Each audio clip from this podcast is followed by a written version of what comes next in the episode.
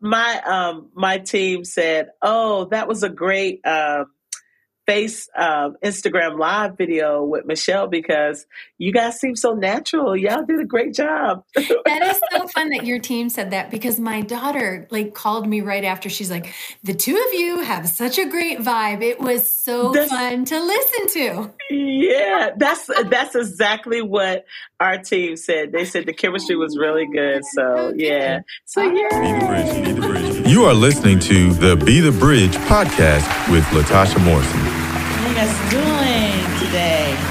It's exciting. Each week, Be the Bridge podcast tackles subjects related to race and culture with the goal of bringing understanding. But I'm going to do it in the spirit of love. We believe understanding can move us toward racial healing, racial equity, and racial unity. Latasha Morrison is the founder of Be the Bridge, which is an organization responding to racial brokenness and systemic injustice in our world.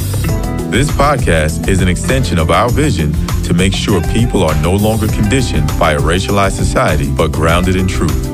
If you have not hit the subscribe button, please do so now. Without further ado, let's begin today's podcast.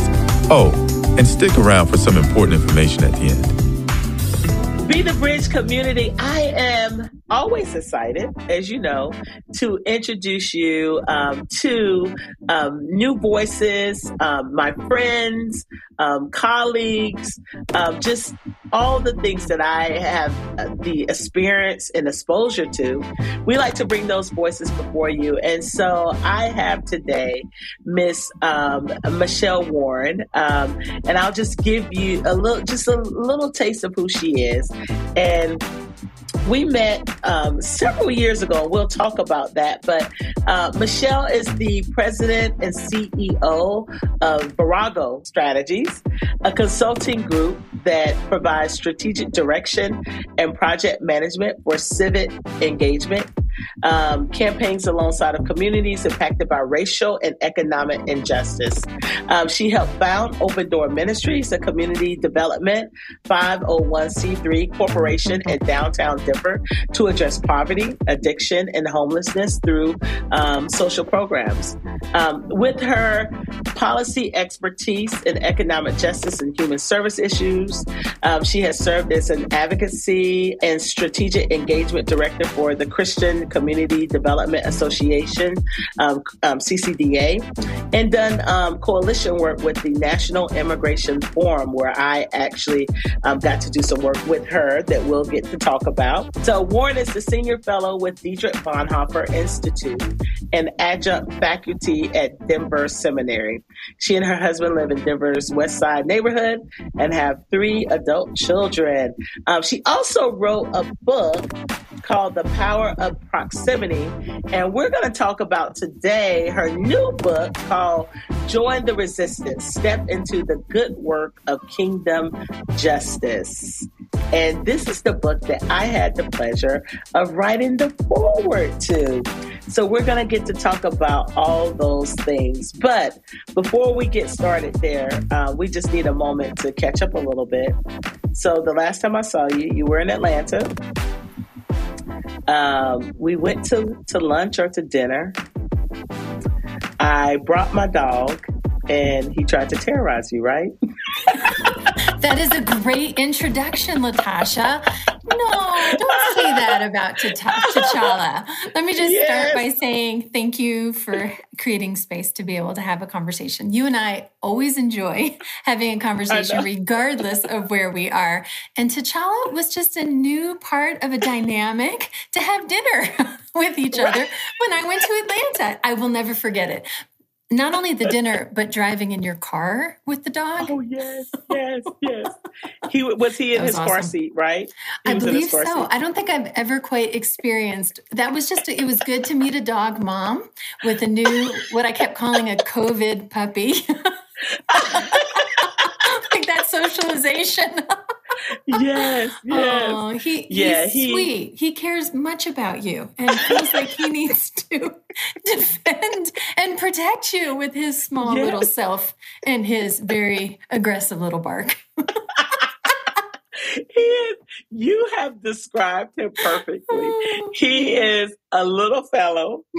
He is very territorial. He is very mm-hmm. protective of his mm-hmm. mama. That's right. And um, he has all the barks. And his barks, you guys, his barks are not like the little soft barks. And those of you who have met T'Challa that are listening to this, uh, if you met him before he was two, or before he was one, he was fine then. But once he once he turned one, it was like a new dog. And oh, so oh, he had barks for barks, and they're aggressive barks, like I'm gonna eat you up type of bark. So yes, um, uh, and yes, he does have a car seat because little dogs can fall in a car when you throw on brakes. And driving in Atlanta traffic, I'm trying to protect my investment. oh, oh, that's so sweet. Okay, let me just let me just tell you. I he was he endeared himself to me, you know, and I I mean, I have a lot of people in my life. I got animals, I got little humans, and I remember when it, this is sort of some of the parallel. I was the mom with the brand new baby that did not have a cute newborn cry. Oh. you know what I'm saying? Like, or the little baby cry, oh, it's so cute. Mine was just like, get that woman and her child out of here. All three of them, not one of them. Now, the good news was they didn't cry that much, but when they did, nobody wanted to be around that. So, you cleared a room. You would clear a room, a plane, yeah, yeah. So I'm okay. going to tell you, I can so, identify yeah. with little, little, okay. little, you know, people and dogs that we love and really not sounding like anybody else, but their yes, mom loves yes. them. I know, I know, but that was uh, that was uh, actually not too long ago when, no, when like you were here fall. in town. Yeah, yeah it was this fall. So, yeah. so it's great to hear you. We met. Mm. Um, I think we met. I don't know the year, but I know I was living in Texas at that mm-hmm, time, mm-hmm. and we met at North Park University. Yep. Um, it was an event. I got invited to an event. It was Evangelicals for Justice, I think that's it right. was. Yep. Mm-hmm. And that's when I uh, met um, Lisa Sharon Harper. Oh, and I think I was, yes, and I was too? afraid to talk to her. I was afraid to talk oh, to her. Oh, yeah. Oh, that's funny stuff. Oh, that's really funny stuff. It took me a minute to talk to her. Oh, well, you know, she's um, she's strength embodied. Yes, yes. Yeah. I think Mark Charles was there. Mm-hmm. There was a mm-hmm. lot of people there in that room. I can't remember everyone. Kathy um, Kong, Kang yeah. with it. Kong was there. Mm-hmm. Um, Kathy Kong, let me make sure I get yeah, that right, um, um, was there. And um, Dominique. i mean, I could start listening. Dominique. Dominique Gilliard was there. Yes. Michael Emerson was there. Daniel oh, yeah. Hill was there. Oh my goodness. Nikki Toyama-Szeto was there. I mean, the list. Oh, my Alexia. Salvatierra was there. Yes. And the reason I bring up Alexia is one, she's in my mind, but I know exactly when it was. I know oh. exactly. It was July 2016. And oh my goodness. That was a few months okay. before a very important yeah. election. Yes, it was yes. right after the Republican Party declared their nominee for president. Okay. All right. Okay. Okay. And okay. I had been working, oh gosh, like the November before. So November 2015.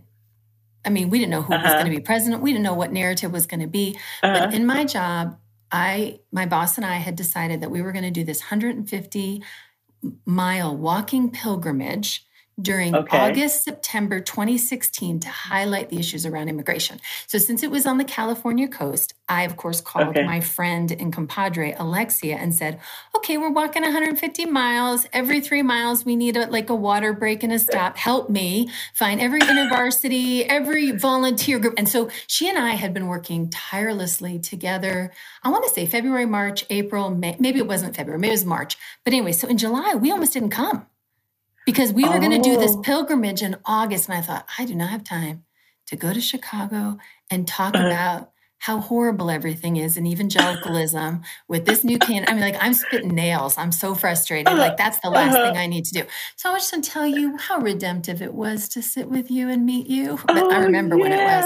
Yeah, because it was weeks later. We're walking 150 miles with 150 oh leaders, 150 leaders from around the country, trying wow. to raise awareness about injustice around immigration and what the church needed to do about wow. it. Wow, wow. Mm-hmm. And then now that you're mentioning immigration, uh, Michelle does a lot of advocacy work. um, you know, and so you were leading um, um, Women Welcome, right? Well, I mean, I was informing Welcome. it. I mean, I, I've worked okay. with it. Yeah. I mean, I was going to say, I'm going to pull back a little bit, not because it's not okay. great, but I do not seem like poster child for women of welcome. I will say, I've been working. let me just backtrack a little bit. Um, okay. I have worked on the issue of immigration, not as an issue, but as a uh-huh. neighbor uh-huh.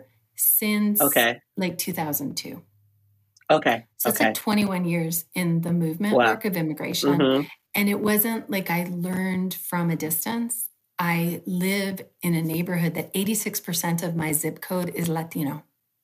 And so oh, okay. you don't you don't say i love immigrants and i love my neighbor but i don't care about immigration i usually tell mm. people like if you lo- say you love immigrants and you say you don't care about immigration you must not know any immigrants so i'll just right. say that i had been working alongside my community for a number oh. of years and it was in realizing that there weren't almost any white people in the work and that there wasn't anybody that I knew of from um, the root rooted from from an evangelical or yeah evangelical tradition weren't a part of the work and i was like this is so wrong.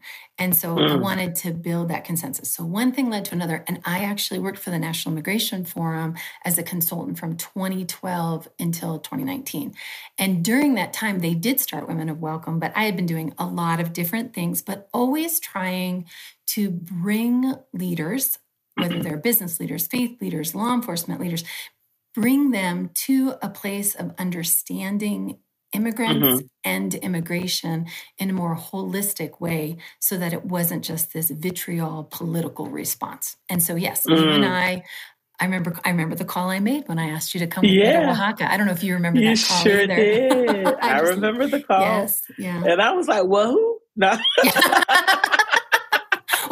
brand new. It was brand new. Yes. I had been working mostly with the guys, um, not uh-huh. purposely, but that's just who seemed to be in it. And then they asked me to come over and build a grassroots movement. They had been doing mostly digital things, and I'm more community uh-huh. organizing grassroots. And I was like, yeah, I, I, can, I can do that. I, I think I'll try yeah. it. And so yeah, so I got yeah. to lead a few border trips, and one of them was with you and a bunch of great women to Oaxaca, Mexico. And that was like really I would say life changing and life giving because oh, when you're so until you get up close and personal and hear the stories for yourself, like mm-hmm. I, you know, being in, in, in ministry, I had always, you know, um, you know, had friends and um, you know different communities that were immigrants, but it was different. I think seeing it mm. um, on the front lines, mm-hmm. you know, I think I was seeing it from the back lines a little bit, mm-hmm. you know, and um, and ha- helping people navigate this really unjust, unorganized system we have here. Mm-hmm. But seeing it on the front lines was very different, and seeing it uh, with other women Yes. you know, with, from different backgrounds and perspectives, yeah. Yeah. Um, was really interesting. And and then I think some of the highlight too that people in Oaxaca thought I was a superstar. They thought oh. that you guys were my film crew. I know. I loved it. Latasha, you're just like opening up your arms and posing, taking pictures. I'm like, are you okay? You're like, yeah, they think I'm Oprah. That's what you kept saying to me. I kept saying it. I was like, I, I can push them away. Like, I can say, don't do that. They're like, no, I'm good. I'm good. I was like, I was like, they were like, they're asking um, it, who is she? I said, just tell him I'm Oprah. Come on, let's take a picture. I mean, I, I will never forget that. I'm never going to forget that trip for that because of the way you posed for every picture. Because I was like, I, I guess maybe she could look like Oprah. I guess. oh my word! So there was something I, really. I lived right into it. you did. You did. You ate it all up, and I was happy yeah. to carry your bag and you know be a part of your oh Secret Service goodness. or whatever. That is so funny. Oh man, you know oh that trip. Goodness. I want to say this. This that trip. First of all, I'm always learning. Like I have led so yeah. many border trips. I've been to the border so many times. You know, the mm-hmm. border in some ways is at my doorstep, and you know, we may or may not right. get into that conversation just with my neighbor and my community and people who've lived with me over the years. But that trip was really unique, and in that, I remember wanting to not stop at our border, maybe cross over to, mm-hmm. you know, um, Tijuana or cross over into Juarez.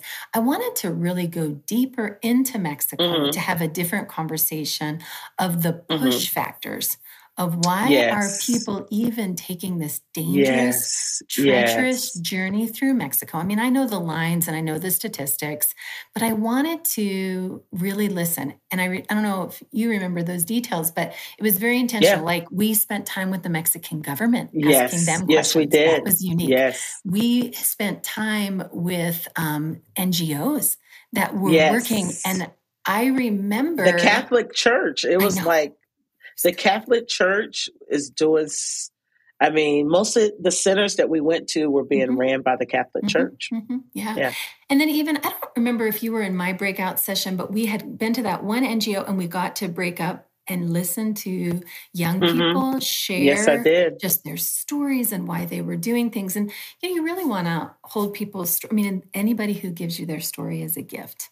You know, yes. this, this is a gift to receive with the generosity mm. with which they share. Mm-hmm. And I do worry about like secondary trauma, but more even re-traumatizing people who are telling their stories. So, so yeah, you have to hold that tension. But I was so mm-hmm. grateful mm-hmm. for each person who shared, who wanted, not everybody yes. wanted to. And I learned a lot on that trip. And oh my I just goodness. learned so much. I mean, I can never unsee. Like yes. I can never unsee and unhear mm-hmm. um, mm-hmm. just the story, especially from the children where we when we went there, like we played some games, mm-hmm. you know, we and they're children like any other children, you know, yeah. Yeah. playing games, but yeah. they're dealing with this heavy trauma, um, just you know, just this awful system, you know, mm-hmm. within their country and then mm-hmm. within our country. And some of them, the goal wasn't even necessarily to just come here. It was really to to find safety. That's right. Get and away. security. No, that's exactly to get away. Right. That's exactly and right. um and that was the consensus, especially with the family that we met. Mm. Um, the mother and the we we met the mother and the daughter, the father and the son. The, they were away working, mm-hmm, mm-hmm. Um, and and I think the son at the end we got to see him because he was doing work around the um, the center, and they were a family. That what they were trying to do is save their children. They That's didn't exactly want hurt right. their children. Their son recruited into a gang, yeah. um, so they were doing what any right. mother or father right. would do, risking their lives to save their children.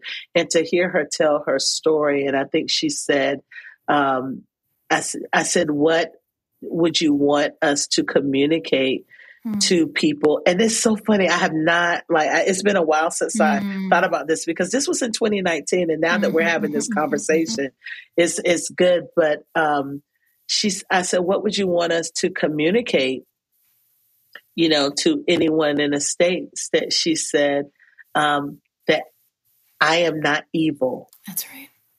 That's and she right. said, I'm fleeing evil. That's so, I have chills. I and that I just remember, like, I'm telling you, like, it's like, I don't know if that was suppressed, but I just remember mm-hmm. those words. I can see her mm-hmm. face. Mm-hmm. I can see that little mm-hmm. girl's face. Mm-hmm.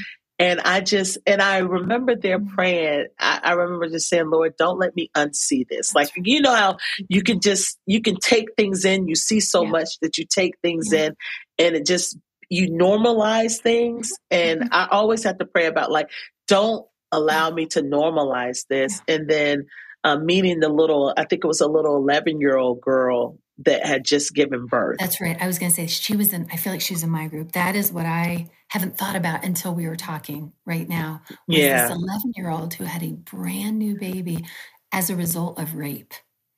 Yes. And she was a baby. It wasn't She was a baby. A, an 11 year old that looked like she no. was 13. She, she was actually nine. an 11 year old that looked nine. She looked She nine. looked nine years old. Yeah. I just remember her white tennis shoes mm. and her pink shoestrings. Oh my goodness. And her little shoes had little butterflies on it. Hmm. Wow. I'm almost ready to cry. That was a, that's really profound. Yeah. And she had a bow in her head, in her hair. Mm-hmm. And and so I'm just, you know, just those stories and I and I got an opportunity to be a part of a documentary that you guys oh, were doing. Right. I forgot about that. And this, yes. yeah, and the documentary, yeah, the documentary. That's why they thought y'all were my film crew. well, that's right because we did. We had a film crew. You're helping me. We remember. had a film crew. That's right. We had a film right. crew with yeah, us, yeah, following yeah, us around. And there's a documentary because what we were mm-hmm. trying to do is bring these stories up mm-hmm. close and personal mm-hmm. for people to see and to mm-hmm. get their stretched to have them reimagine mm-hmm. and to have them lead with mm-hmm. with empathy and grace and mercy and compassion and these are our brothers and sisters like you know we live in different countries but at the end of the day these are our brothers and sisters and many of them are people of faith. And yes. we met so many people oh, yeah. um, oh, that were coming in that were were doing pit stops for food and mm-hmm. for to be able to wash and to change clothes mm-hmm. and and I said thank God for the people mm-hmm. of peace. Mm-hmm. Thank God for the places mm-hmm. of peace. Thank God for the mm-hmm. places that are doing the work of yeah. justice. Yeah. Yeah. You know? Yeah. And um to to provide refuge for people in their time of need. And so um, that was a very impactful. Yes, for those yes. who are not. I have exactly. I've been in, May God have mercy. Not every yes. shelter, but many of the shelters on the Mexican side of our southern border, where people are gathering and getting ready to cross and yeah. they are praying and they are you know asking god for safe passage they're you know yeah. remembering their family that they had to leave some you know just mm-hmm. in terrible situations and praying for yeah. mercy and then i often think about the church that's receiving them on the other side and that breaks my heart it's like the same the same faith and and mm-hmm. and mercy that we cry out for on both sides of the border what kind of mercy are we going to show when people come to our side. And we yeah. are not a merciful people. And we are yeah. not going to be remembered in our history, in this moment, and many of our moments in recent history, yeah. as being anything but unmerciful. And those are the questions we have to ask ourselves as the what is our distinctive as the people of God who are supposed to be agents of peace in the world? Mm. Yeah. Oof, mm-hmm. I tell you, I, I tell you, I'm telling you. Latasha. Thanks for I know, I know that so was just that it was just really impactful for yeah. um for me um yeah. and you know and just just the work that you're doing and I I mm-hmm. love just the friends that I have that expose me mm-hmm. to so much and have me mm-hmm not be tunnel vision, you know, yeah, yeah. and and and and so that's really helpful. Um, I want to talk about um, your book, your new book.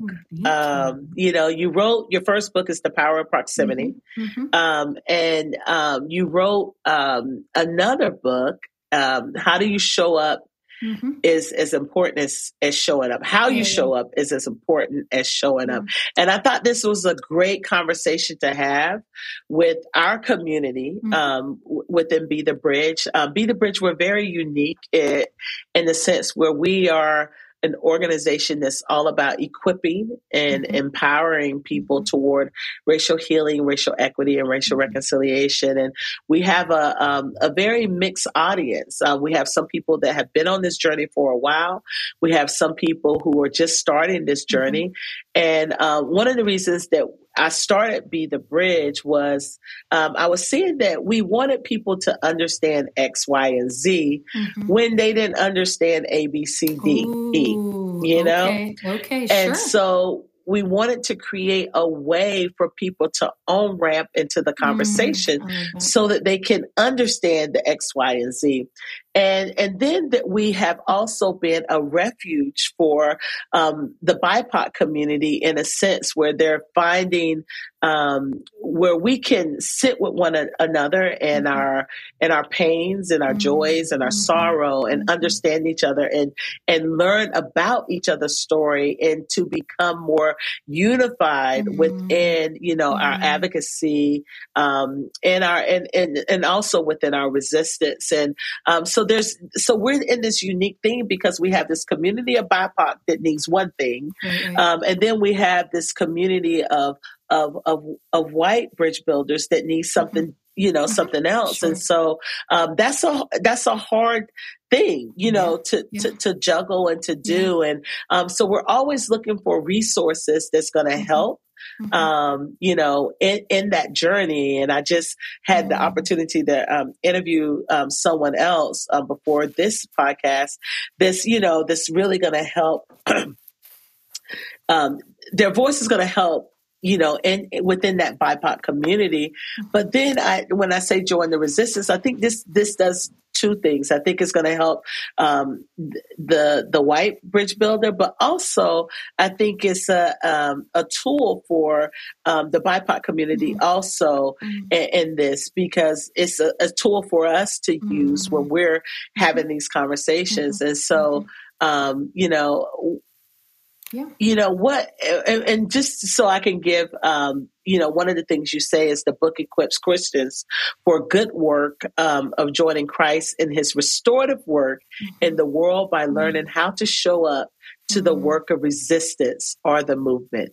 It helps them understand their place in the moment in their overall movement toward justice mm-hmm. and healing. Mm-hmm. And those are, you know, th- that's that. I mean, just um, this is, you know, why I was like, yes, you know, I can do the fort because this is our language here. And then you say what um, what is distinctive is that it guides you step by step toward those directly impacted by injustice, yeah. joining what they are doing and away from achieving political power or mm-hmm. commentating on injustice. Mm-hmm. Join the resistance grounds Christians in the theological call to be active mm-hmm. agents mm-hmm. of salt and light. Yeah. And join Christ in his restoration of the world, going beyond individual and yeah. even social restoration to systemic yes. restoration. Woo, that'll mm-hmm. preach right there. and, uh, and so um, I um, I love um, you know what would you like to see people take away from yeah. these words that you have written and why did you write this book? Yeah. Well, let me just start by saying thank you for Be the Bridge uh-huh. and for yeah. you know continuing to use your voice and your platform to uh-huh. create uh-huh. opportunities for different people groups to come together on the work mm-hmm. of justice. I, I think that's a really unique gifting and calling that you have, and it's just a privilege to to not only have you as my friend but also a colleague in the work. I resonate with what you were saying about the X Y Z because mm-hmm. I always want to talk about XYZ, Latasha. That's really right. what I want to talk about. You know, right. and I know you had to start with Be the Bridge, and I can't wait for this second book to come out. And I remember when I wrote my first book, I wanted to pretty much start with XYZ, and they're like, oh, no, no, no, no, you need to go back to ABC. I was like, who wants to talk about that? And just like, uh, pretty much everybody. I don't think people want to hear what you have right. to say quite yet in this way. So I, I think that that is such a great you know even that alphabet timeline for me as this mathematician you know strategist person because join the resistance is all I want to do is say LMNOP. You know, that's where we kind of are with this book, right? I'm still not right. at X, Y, and Z. And right, the ABC right. of it is you can't, you know, when your eyes begin to open and you begin mm-hmm. to see the pain and injustice of the world. And for me to say that already shows that I'm talking about people who are privileged, people whose choice, you know, to engage in justice because it doesn't directly impact them. The power of proximity was simply written is because you cannot fix problems you don't understand. Mm. And isn't, we're not waiting for you to fix anything. We are waiting for your eyes mm-hmm. to wake up and move beyond an awareness to an actual action that is redemptive and in solidarity. So that's sort of the ABC. But the join the resistance is that it's middle, it's strong, but it's middle because once you begin to move towards some type of redemptive mm-hmm. solidarity, there it is a deeper work. We can talk about mm. justice mm. and the word systemic in front of injustice yeah. is not small. Mm-hmm. It is so incredibly deep. It is it is deep needed justice work. And we don't want to mm-hmm. cheapen it or pretend mm-hmm. that it's easier than it is. And so, if it's so hard to reverse, which it is, then what is the work between the marching? What is the mm-hmm. work between, you know, certain types of events, mm. personal and collective? And that's what I tried to do in Join the Resistance was a couple things was how can I be as practical as possible in the work of reversing or upending systemic injustice.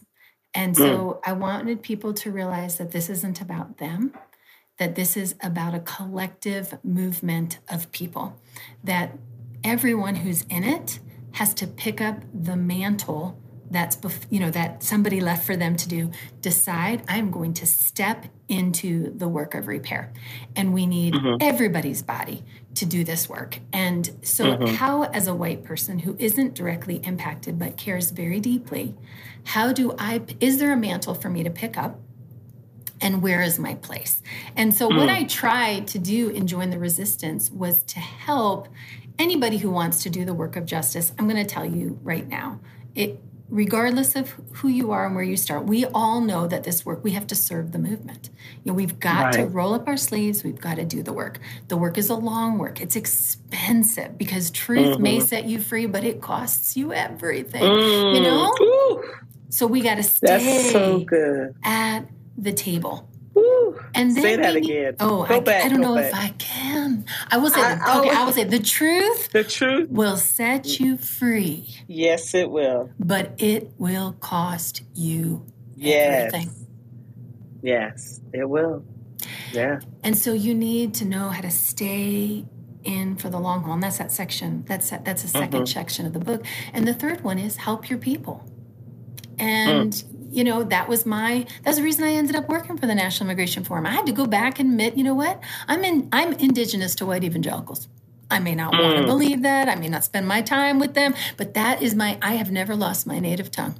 You know, like I mm. have some influence, and everybody has some type of, you know, group that they can help influence because the work of organizing, the work mm. of advocacy is about, and movement making is about building people power.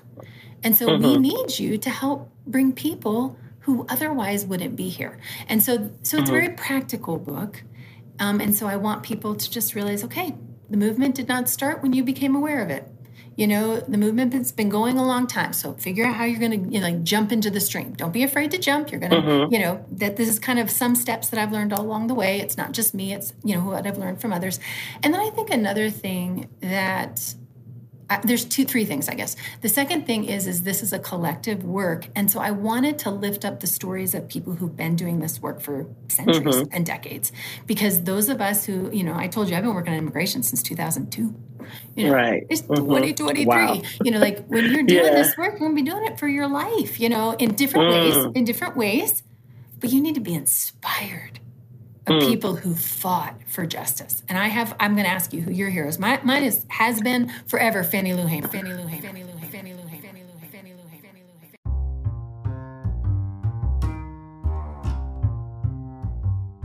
If you've been enjoying and learning from the Be the Bridge podcast, we invite you to join us in this work. You can support and sustain our mission as a recurring partner at bethebridge.com forward slash give.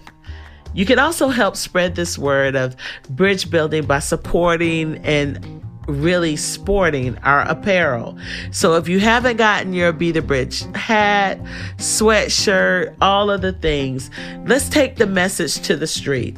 Visit our online store at shop.bethebridge.com and make sure we're spreading the word about all the work that Be the Bridge is doing and will do. At Be the Bridge, we're doing the work to empower people and culture toward racial healing, racial equity, and racial reconciliation. And this work is only possible because of the generosity of bridge builders like you. So thank you so much for those of you who are listening and sharing our podcast, sharing our posts, those of you who are giving to this work um, that's helping us create resources and material um, that will transform hearts. Um, so join us at bethebridge.com forward slash give and let's continue to build bridges together. Thank you so much. I'm going to ask you who your heroes. My, mine is has been forever Fannie Lou Hamer. I know. I, you know, and mine is the same. Oh, is it? I didn't. I didn't remember yeah, that. Yeah, All right. Yes. I should have known. We right? talked about it. We talked about mm. it in our live, our live, and um, yes, that's right. She, and I because I like one of the reasons why I see her as a hero, um, because there's so many women that we don't hear about mm-hmm. that were a part of the movement, mm-hmm. but I like her because she was considered. She was ordinary. Yes you know, yes. she, um, you know, even unlike Rosa Parks, she wasn't connected to the NAACP. Yes. She didn't have the the look mm-hmm. or the education that that was used to that people used to elevate those voices mm-hmm. to um, to speak out on behalf of the community. You know, mm-hmm. she was a sharecropper's. Uh, mm-hmm. She was a sharecropper. She was a mm-hmm. sharecropper's daughter, mm-hmm. and um, just what she embodied, and then what she um, what she went through. Like she was a woman of faith. Oh, she, you yeah. know, she and it was her faith that was leading her yep. to look at evil and sin yes. in the face and say, "You will not treat me like this That's because right. I am a child of God." Mm-hmm. And and as she would sing, "This little light of mine, I'm going to mm-hmm. let it mm-hmm. shine." Mm-hmm. Like she she wanted to in convict them. Yes, she wanted to convict them with mm-hmm. her faith, yeah. with her yeah. presence, yeah. because you're supposed to be my brother and sister, and you're mm-hmm. treating me like an animal, you know. And she wanted to really speak to their conscience, mm-hmm. you know, mm-hmm. and um, and just you see how God used her, and um, and so her story is just really incredible, and yeah. I'm so glad that she's getting her flowers yeah.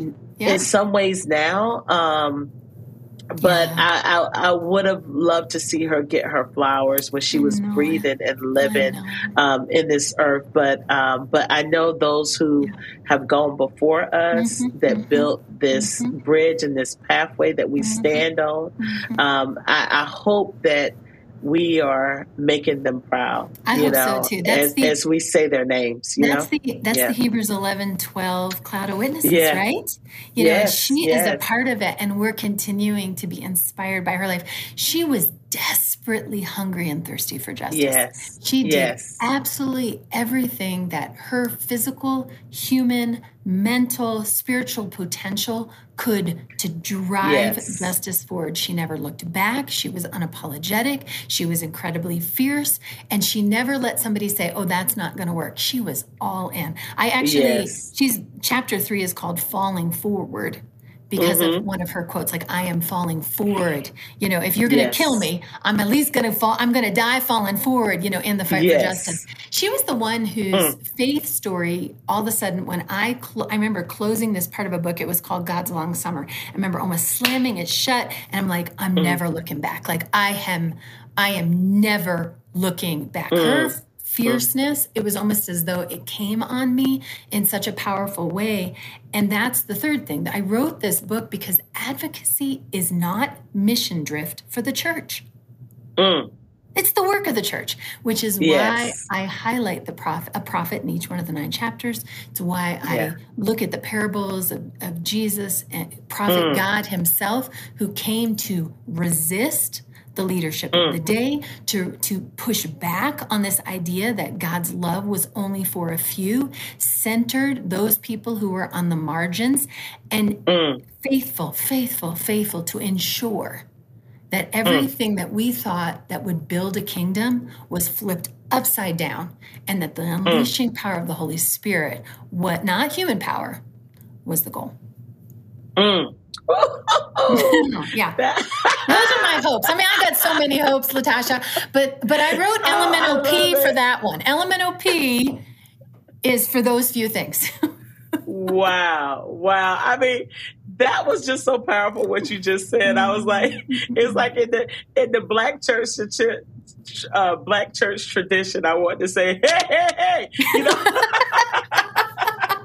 All right, I'll take a hey, hey, hey. We need a few like, more, right? It's like, it is like, it is like, uh, like, like how you say your body remembers. Like yes. my body remembers that, you know.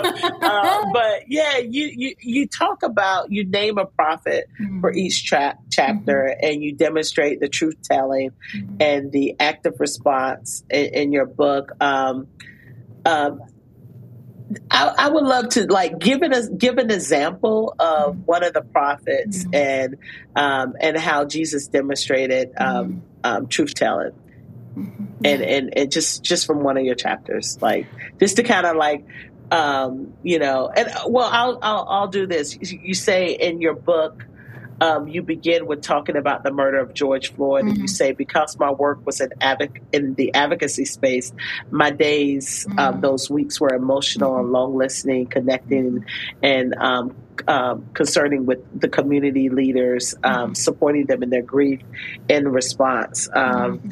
And so you talk a little bit, bit about that navigating this work. How does this point back? Because I think people try to separate this from the message of Jesus, from from the Bible, like it's some type of addendum. Mm-hmm. And I'm like, mm-hmm. um, you know, the work of justice and righteousness is you see that clearly in the Bible from mm-hmm. Genesis to Revelation. We, we, we and I that. see we, that. We see that clearly in the Bible. But yeah, this is not yeah. the general discipleship of the yeah. churches that we have served on staff and have yeah. ministered to. Yeah, especially the prophets and the prophets, yeah. like yeah. when you see what who they are pleading with. But I think how, and we read the Bible through such Western eyes that it's like we're it's we're we're very blind. There are mm-hmm. scales. Mm-hmm. Like I mm-hmm. understand like spiritual blindness mm-hmm. now, where people cannot see, mm-hmm. and um and mm-hmm. so you know I mean, and when I see that and how, like, I, I look at um, Ezra, you know, I look at mm-hmm. Isaiah, mm-hmm. you know, like, mm-hmm. and what he was calling for. You look at Jeremiah, the weeping prophet. What was he weeping for? You know, like, you just like, we can go on and, and on when we, we, we, start describing the prophets. And, um, and I've been reading just the Gospels, just sitting in the Gospels, you know, I'm just going, to I think I may stay there all year, just sitting and just, what did you, we need to familiarize ourselves with Jesus said, what Jesus did, how Jesus moved, and remember remembering that Jesus was born um, into a uh, marginalized community right. that was being That's oppressed right. by the Roman That's Empire, right. and and and the way we think, you know, and when we think about America and all mm-hmm. that, it's like we're empire, and mm-hmm. like mm-hmm. he was coming to set up kingdom, which is mm-hmm. different from empire, and I think we see it as all the same thing. Mm-hmm. You know, can you mm-hmm. just speak into a yeah. little bit? Teach the people, Michelle. Oh my goodness, Teach there's the so people. many things. I'm just like, well, I remember that first question, which are the prophets? So let me let me at least yeah. jump back a little bit um, okay. on some of the prophets because you know, and I'm even taking in what you're saying as far as Western eyes. You can use Western eyes and read Isaiah and still know you're doing it wrong. Yeah. Okay. Yeah. This doesn't yeah. take, you know, I mean, it, it's pretty basic from the beginning yeah. of Isaiah, of Isaiah 1. I mean, we can go all the way to Isaiah 58. It's just like mm. your spiritual piety your uh-huh. festivals. Like, I'm tired of your Advent yeah. and your Lent and your Easter and your Christmas and your singing and your releasing of CDs and just when you deny justice to the poor. Mm. This is what yeah. I want to see. And then you've got Isaiah 58, which is like, you know, because I, I, said Isaiah 1, I mean, he's just basically saying, stop, sac- stop, yes. stop going yes. through the rituals. You know, that's yes. not even what I'm, you don't understand my heart. And so yeah. and, he keeps saying this over and over and over and over again. You've missed it. You've missed it. You've mm-hmm. Missed it.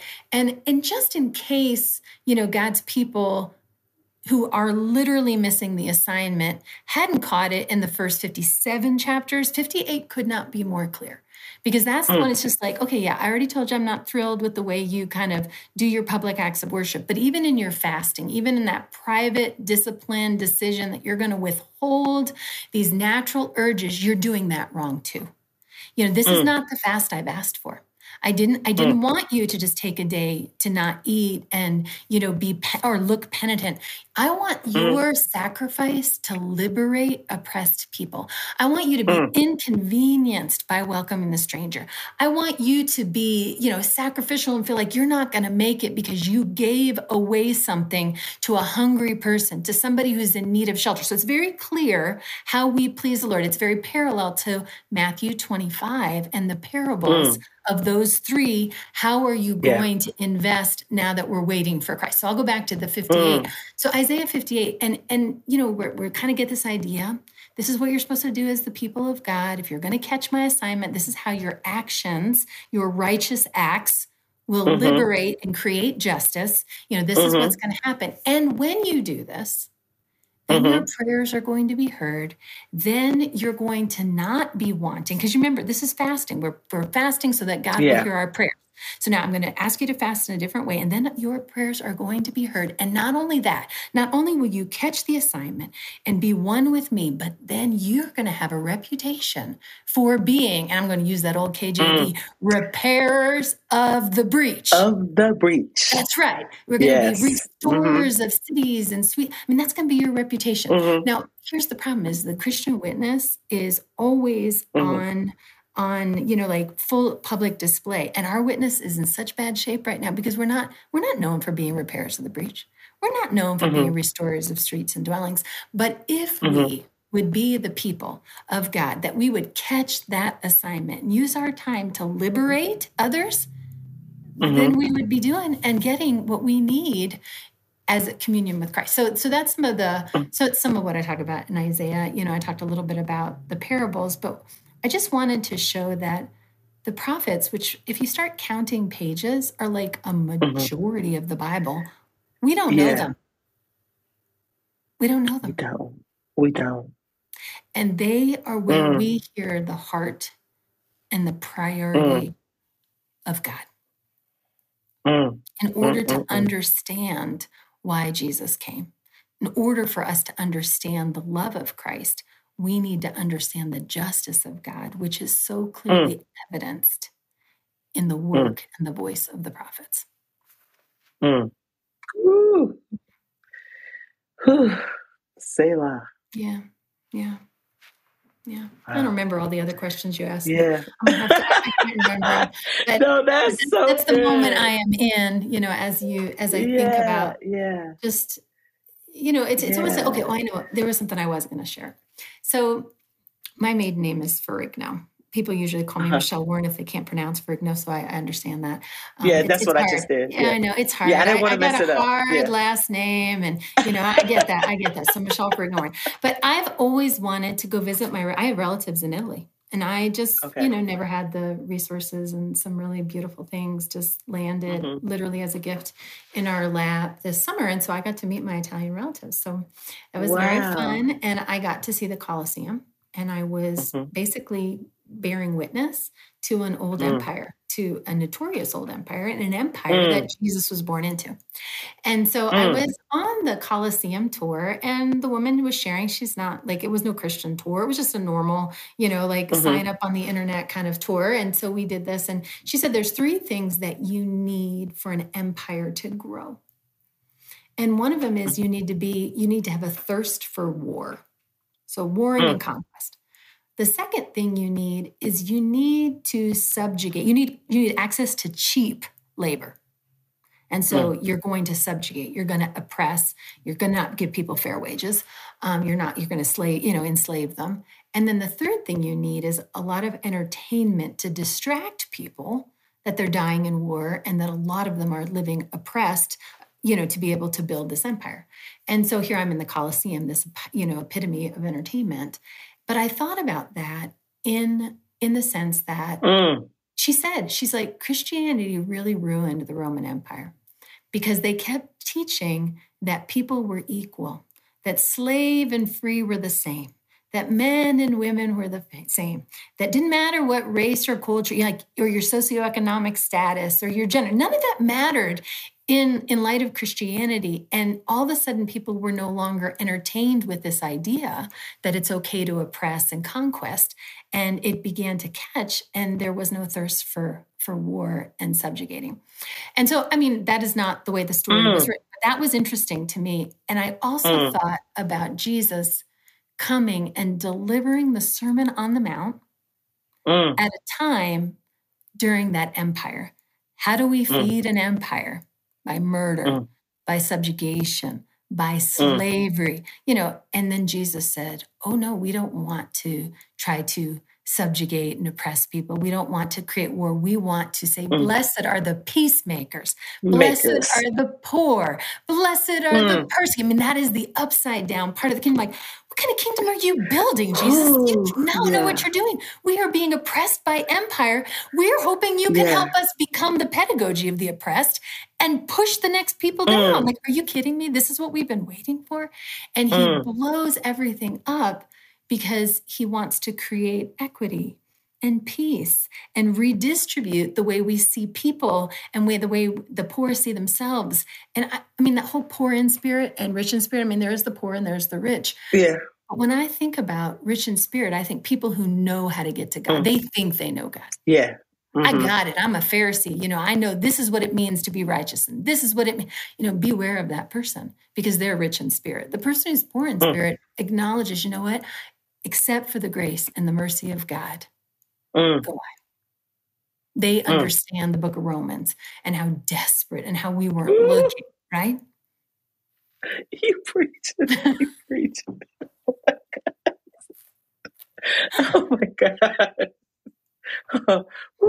I almost feel like we I should be apologizing, a, but I need to take a breath. You need to take a breath. No, no, this is our community mm. is going to love this, and mm. what we try to mm. teach. If if you don't understand it, sit in it. Yes. You know, sit in it, and and I'm just like, may your spirit give witness, bear witness mm. to what is being said. You know, um, like, whew, that's some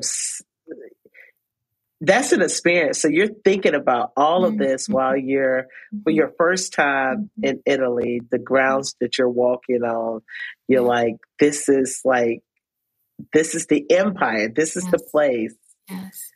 That um yeah.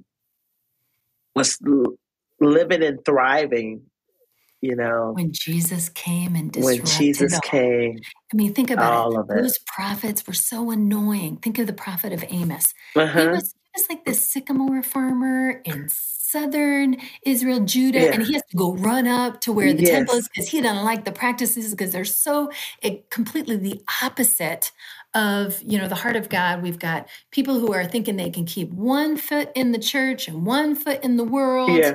Today's language. And think it's okay to deny yeah. that oh i don't know things. I'm not going to see the evil. I'm not going to hear mm, the evil. I'm mm. certainly not going to speak the evil. Like somehow i live mm. this compromised way and here's this farmer who's like i cannot take it and i am running up and i'm going to set things straight.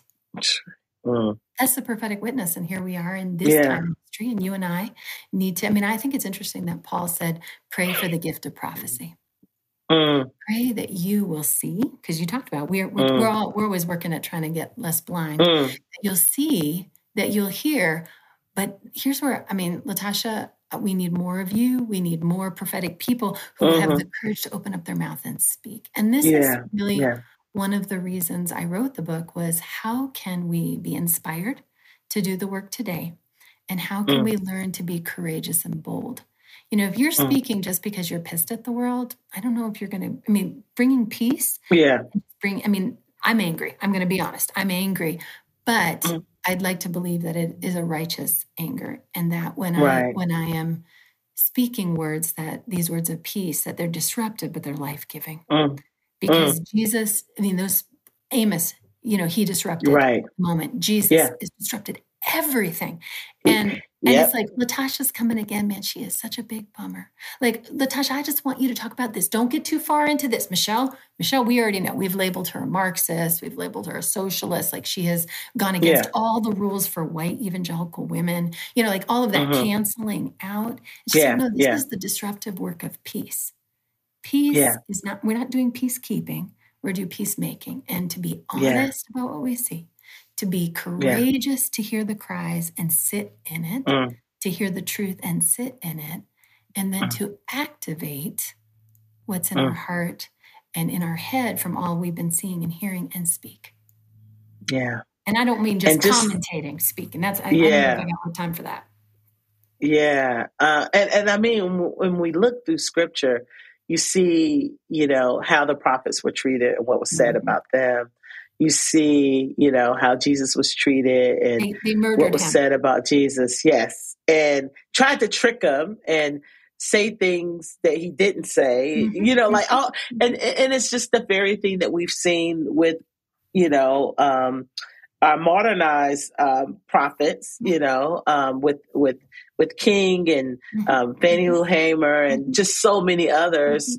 Um, you know, before us, and even now, like I mean, the the good work, the um, the Bible work that that we do, how it gets turned upside down and we get labeled like you mm-hmm. know like okay we're talking about you and i are talking about restorative we're That's talking right. about restoration we're talking about redemption we're talking about reconciliation we're talking about things like as we are um, disrupting we're mm-hmm. also lifting you know mm-hmm. mm-hmm. and mm-hmm. and and and that's that's what jesus was doing and but people can change the narrative of that mm-hmm. um, and, and and and and shift what we're saying. So, like that's why you know when people say, you know, how does that make you feel? You know, people calling you everything but a child of God. You know, and you at some point you have to realize not sure putting myself like in no ways equal to what Jesus did and, mm-hmm. and, and, and how the, the, the prophets walked. But it's like, you know, that if, if it was done to them, you know, yes, of course, it's not going to go well for us. some, it's not going to be what go yeah. well for us. And so you count that cost. And uh, I was just thinking when you were talking, when you were when we were talking about Isaiah, mm. and um, it's just like the first sermon that Jesus like mm-hmm. like preaches this documented in in, right. in, in Luke four um, eighteen um, is quoted from mm-hmm. Isaiah. Mm-hmm and you know, and how he said he sent he said he has anointed me to bring good news to the poor. That's right. He has sent me to proclaim the captives will be released, yes. that the blind will see, and that mm-hmm. the oppressed will be set free, mm-hmm. and that the time of the Lord's favor has come. And he rolled up the scroll, handed it back to the attendant, and sat down. Mm-hmm. mm-hmm. Just, just we have made my... up. I was gonna say we have made up a lot of things of what Jesus would do, right? That's what he wants yes. us to do. Yes. And that's what agents of peace in the world will do. Yes. You know, for me, it, it I pray that mm. I will have the courage to be honest. Mm. And that I will not keep that truth mm. suppressed. Amen. Life would look very, mm. very different. You know, all of the R words that you kind of listed, you know, restore and reconcile. Yeah. I want to add repair. Mm, yes. Because the work of repair is what a peacemaker yes. runs to. And so mm. you, you, know the work of word reparations is from the word yeah. repair. Re- repair. Right? I mean, Repairs we cannot dance yes. around this idea of yeah. being repairers and and wanting mm-hmm. to do the work of reparations. I often will tell people, and the reason that that subtitle of Join the mm. Resistance is called Step into the Work of Kingdom Justice. First of all, I wish I put had had called it Step Up to the work uh. because it's it's a heavy step up because of yes. the cost of it. But if falling out of bed in the morning was how you got repair you know like nobody nobody rolls into the you know out of bed oh i just did some repair i mean that would be so easy it would have already been done you cannot just roll out of bed and get what you mm-hmm. hope for you have to take each growth and stretching step believing mm-hmm. that the spirit and the cloud of witnesses both in the past and in the present are going to lift you up this work is never meant mm. to be done alone I mean, I think that's why yeah. I love sharing space with you and and other friends. Mm. It's just like, oh, that's right, I'm not alone. And and certainly, mm. I I never am really. I mean, I'm in my neighborhood, my community. Yeah. But sometimes, you know, it's just like, wow, this is really long. There's another decade, and it's still not the level of change that I so long for. And so, with the work, it's almost like the lament and grief is mm. it expands as well. And I think that's the mm. courage mm. of being honest. Like I cannot pretend like, well, I can't see another thing. Oh, yes, you can see more because you know that's the the depth of the truth. And in the depth of the mm. truth, do I believe that Christ can comfort the depth mm. of the grief and the and the, those who mourn? Oh, by the way, yes, he said, "Blessed are those who mourn, for they mm. will be comforted." And so I think that the shared journey is so important because the work of repair needs so many people and we need mm. to keep helping each other up to that very high next step. Mm. Woo, Michelle, mm. thank you. Thank you for mm. your work. Mm, thank, you. thank, you. for your voice. Thank you for your faithfulness. Um, thank you for um, sitting in sitting in these spaces and giving um, using your voice for those that are unheard you know mm um, I, I I so appreciate it. I'm just thinking about just your your history of work. You know mm how long that mm you've been working in this and how you have used leveraged um, your power, you know, and I, I, think about the trip to Oaxaca, how you were mm. bringing people along so others can see, yeah. um, you know, and so much of what you do. Um, this is definitely um, not a movement for you, but this is a mm-hmm. lifestyle that you live. Right. And um, and I think that's that's something that we encourage within Be the Bridge. Mm. Like um, this is not temporary work, but mm. this is a lifelong work. Um, and um, you know, I say as long as I'm breathing, mm. you know, mm. um, I can do something, and mm-hmm. as long as I'm breathing, mm-hmm. I will do something. Yeah, and um, so, I, I, you know, mm. what are some things now that that that's causing you to lament? What are some oh, things that's gosh. causing you to lament? We're so far from where we hope we'll be. Mm. You know, you work and you see it's such a three steps forward, five steps back kind of work. And mm-hmm. I think that's the deep grief. You know, one of my, mm. you know, a group that I get to work with. So I'm based in Denver, Colorado, and I'm, you know, I live in my community and do join my community all the time. But I also, mm-hmm. my company, I work nationally and I work mm-hmm. with communities. And the community that I work with and have had for the last couple of years, this contract is with Memphis, Tennessee. And here we're doing mm-hmm. all this racial unity and healing work. And, you know, we've got like 1,400 pastors that are very representative of the of the city racial, you know, percentages, I guess you could say it seems. And then we just all navigated Tyre Nichols you know mm. and the and the city is still in mourning and the and the work that we had been doing it's just like wow you're just back at it like did we make any progress like this is just so awful and so it's just one day after another another one of my mm-hmm. friends mm-hmm. and and clients are in florida you know we mm. just finished you know working on a strategic campaign there's 2500 pastors in Florida that I get to work with, and you know, just trying to make stronger pivots in the public square um, around systemic injustice, and had been working, did all the right things. You know, had the right media hits, had the right legislative meetings, had the right number of people on a sign-on letter, and still the man, the mentally ill man who was been on death row for 30 years, was executed last Thursday despite all the good. And at the oh. same time, on the 23rd, when he was executed, the governor of Florida put out the most egregious anti immigrant state legislation you probably have ever seen and mm-hmm. and at the same time on that same day in the 23rd african american clergy were working in tallahassee to try to get mm-hmm. you know their history not completely erased yeah. from curriculum yeah. so so sometimes I mean, so when you ask me what i lament i lament that mm. the billows you know i'm almost thinking about that mm. it as well that chosen it as well because when yes. see billows roll you know I, mm. they're just rolling and rolling and rolling and i've been in this work a long time and I'm a I'm an architect of campaigns. You know, like I don't you know nobody needs to know who I am. I just want to make sure I have the right voice, the right place, you know, at the right time so that we can try to leverage the most mm. amount of change. And I I mean I already went through the Republican National convention time and doing all these things around immigration. And I know, you know, back in 2015, 2016, when you and I were just getting to know one another, and I know that those billows are not going to change because right now, the reason what's happening in Florida, and we're seeing it in Texas, we're seeing it in Tennessee, some of these egregious, is like people are getting ready to run for president. And in one of the parties, it's like, how awful can I be towards those in need of mm. mercy? So I, I lament. Mm. I lament just the mm. reality of injustice in a country that says that they want to be defined as liberty and justice for all. Okay. So that's a mm. lament.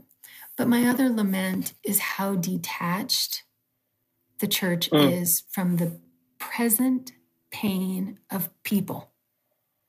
Mm. and wanting to call a peace when there is absolutely no peace.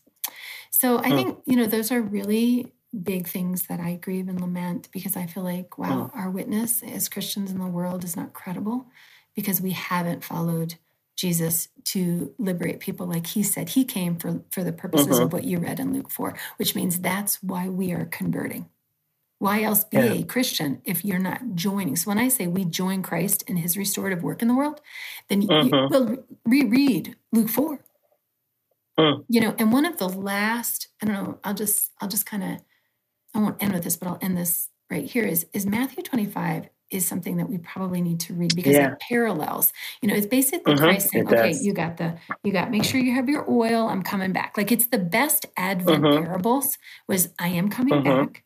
You can remember mm-hmm. I came one time, I'm coming back, and this is what I'm looking for. One, mm-hmm. are you ready? Are you going to be out and distracted, mm-hmm. or will you have your oil? The second is you better invest mm-hmm. something. I got some talents here, and you got some talents here, and you got one talent here. And if you read my book, I talk about how the rich probably in the Christian world, they're probably the one with one talent, you know. But but anyway, how are you going to invest it? Are you going to bury it? Are you going to multiply this liberation that I've given you mm. for the liberating of other people? Are you going to bury it because mm-hmm. you're so afraid, you know, that it might not work or, you know, that mm-hmm. you aren't wanted or, you know, whatever. I don't, there's lots of reasons I'm sure people bury mm-hmm. talent, but don't do that because um, there's woes and warnings in that. And then the last one is this, the mm-hmm. parable of the sheep and goats, which is basically if you understand what a child, you, if this is the assignment this is what you're supposed to be doing. And if you don't, mm. it's not going to go well for you. It's like, depart from me. Mm. You never even knew me. Mm.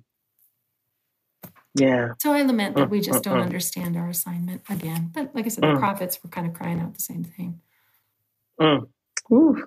So we got some homework. I got um, some homework still. I mean, really, like, really, right?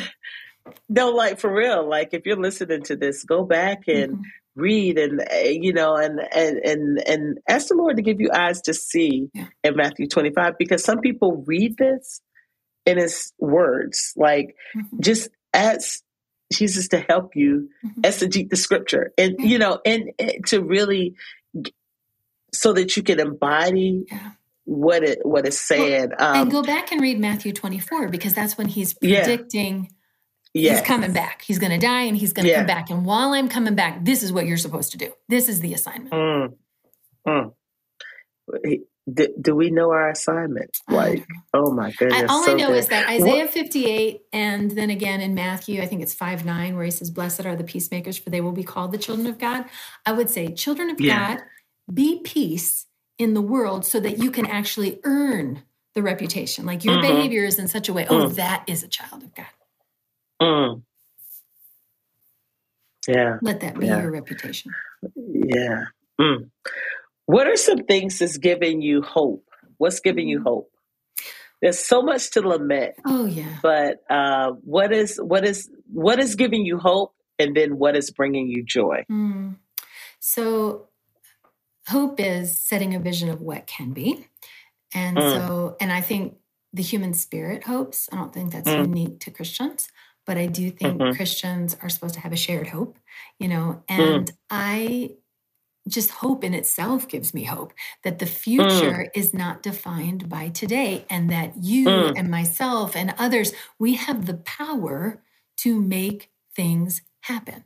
And so yes. it's that potential. I was on a I was on a panel. I'm at Denver Seminary as an adjunct, and sometimes they sometimes they put me on panels. Other sides, they're not really sure if they want me to uh-huh. say stuff because I'm scary. But um, you know, somebody had said, um, "I don't have hope in politics." Now you knew I ran for U.S. Senate, and you know, uh-huh. so everybody's going to think yeah. I have hope in politics. And I, I, I said, well, you know, I appreciate what you said that you don't have hope in politics. I don't have hope in politics either, but I do have hope in people. Yeah. Right. Yeah. And so I'm always yeah. going to have hope because it's a chosen hope to believe that the future is not defined by today and that we have the power to mm. you know make things happen as far as joy I, in my in that book join the resistance i try to be as honest as possible that is like my goal in life is to be as mm-hmm, honest mm-hmm. and vulnerable as possible um, but but that last chapter is actually called rooted in joy because I talk mm-hmm. about, and it's interesting because if you look at the dates, you'll say, "Oh, Michelle, but we were in Oaxaca then." Oh michelle mm. you know we were you know you'll see because we do the work yeah. sometimes even yeah. if it's detached yeah. from our joy mm-hmm. right And right. I was in bad, not in Oaxaca, but I was in bad shape 2017 and 2018 as far as in search mm. of joy. And so I talk mm. about that because I knew joy was a fruit of the Spirit. Mm. And so, okay, what am I denying that the Holy Spirit mm. cannot even fill my joy um, mm. because I'm so, you know, unjoyful. And so I talk a lot about my journey. And so I will say that I have I have learned how um, joy, joy is a learned um, receiving, and it is it, mm. the waters of joy are there. And in, in that mm-hmm. particular um, stage of my life, I just realized that yeah, you know, Michelle, you are mature, but you're not mature enough and mm. your roots are deep but they're not deep enough you know that mm. the the book i talk a lot about i don't talk a lot about my yeah. book in my class but i have a picture of a tree and the rootedness and i have somebody from my mm-hmm. community mm-hmm. who drew a piece of art because really what we're talking about is learning to root down for the long haul and to root down and allow love and joy and peace and all those things to nourish us so that we mm-hmm. will not be moved in the midst of the most difficult and challenging seasons. So mm-hmm. I will I would say what gives me joy is the realization that joy is there for the taking. That I observe people experiencing joy. And when I don't feel joy, I need to root down because even during times of winter, trees' roots grow because they're in mm. search of water. It's not the time that they grow the most, but they don't stop growing in winter. They need to grow in winter in search of water because it's not coming in the same ways during the winter. And everything above the ground looks dead. And it isn't mm. until the spring that you can really see the life. And so I would say that I have to work hard to find joy in seasons of winter but I believe mm. that it is there. And so, especially during this Lent season, I thank God for an opportunity mm. to focus on my humanity because without the waters of the Spirit, I will not have life. Mm. Michelle, mm. you just disrupted mm. everything. Mm. So good, so good. Oh man. Ooh, we're going to end it on that note because mm-hmm. that right there is something for us to pause and, and think about. And um, I would love for you to um, pray us out. You, mm-hmm. you, you're familiar with our community. Mm-hmm. Um, you have given um, so much that we that can really water our souls, but mm-hmm. also um, give us next steps and um, all just just all the things that you've said here today, and um, um even with the encouragement. So I would love for you to um, say a prayer for um, our community as they're listening. Yeah, I would be honored. You know, in each of the sections, I end with a prayer. Mm. And so I'm going to yeah. actually close us out. Um, with a prayer that is called Prophets of a Future Not Our Own. It's often hmm. referred to as the prayer of Oscar Romero. So, as mm. my prayer for us all is that we would have the courage to open our eyes and stay in the truth of what we are hmm. seeing and have the courage to get up and do something with it. So, I'll just pray this prayer to, with us together. It helps now and then to step back and take a long view. The kingdom is not only beyond our efforts, it is even beyond our vision. We accomplish in our lifetime only a tiny fraction of the magnificent enterprise that is God's work. Nothing we do is complete, which is a way of saying that the kingdom always lies beyond us. No statement says all that can be said, no prayerfully expresses our faith. No confession brings perfection. No pastoral visit brings wholeness. No program accomplishes the church's mission. No set of goals and objectives includes everything. This is what we are about.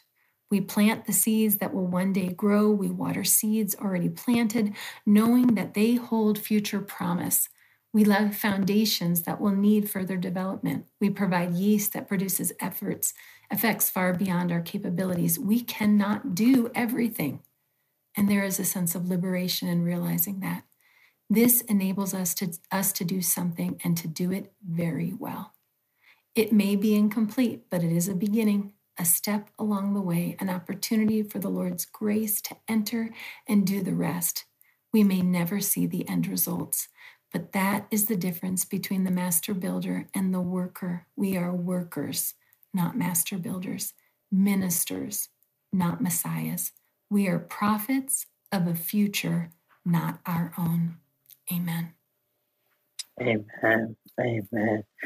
Thank you so much for joining us on the Be the Bridge podcast. Um, the book is Join the Resistance. Um, um, step into God into good work of kingdom justice. Step into the good work of kingdom justice. It released in October 2022. It, you can purchase that where books are um, sold. And um, I was honored to write the forward, and Dominique Gilliard wrote the afterword um, in the book. And I know throughout the book, uh, Michelle, at the end of each chapter, she has prayers, but she also has um, like a QR code mm-hmm. um, for um, even songs and different things that she links to um, that work. So I, I do feel like this is a, a, a good book a tool for um, the um, the bridge builder that's in, in, in our community, and so we're grateful to have you for joining us. You can follow mm-hmm. Michelle on all the platforms; those things will be in the show notes, and you can also um, um watch um, all of this. I think this is going to be up on our video is going to be up on YouTube. Um, so maybe we, I don't, I think they can get the full version on um, YouTube and probably um, a portion of it because I always go over time. And so, so this is the extra, the, the bonus section, you know, uh, the bonus section for, for uh, the overachiever, you know. uh, but thank you so much for joining us on the, the Be the Bridge podcast. We're so grateful. Thank you. It was so good, so good. Go to the donors table if you'd like to hear the unedited version of this podcast. Thanks for listening to the Be the Bridge podcast. To find out more about the Be the Bridge organization and or to become a bridge builder in your community, go to bethebridge.com. Again, that's bethebridge.com. If you've enjoyed this podcast, remember to rate and review it on this platform and share it with as many people as you possibly can. You can also connect with us on Facebook, Twitter, and Instagram. Today's show was edited, recorded, and produced by Travon Potts at Integrated Entertainment Studios in Metro Atlanta, Georgia. The host and executive producer is Latasha Morrison. Lauren C. Brown is the senior producer and transcribed by Sarah Connatser. Please join us next time. This has been a Be the Bridge production.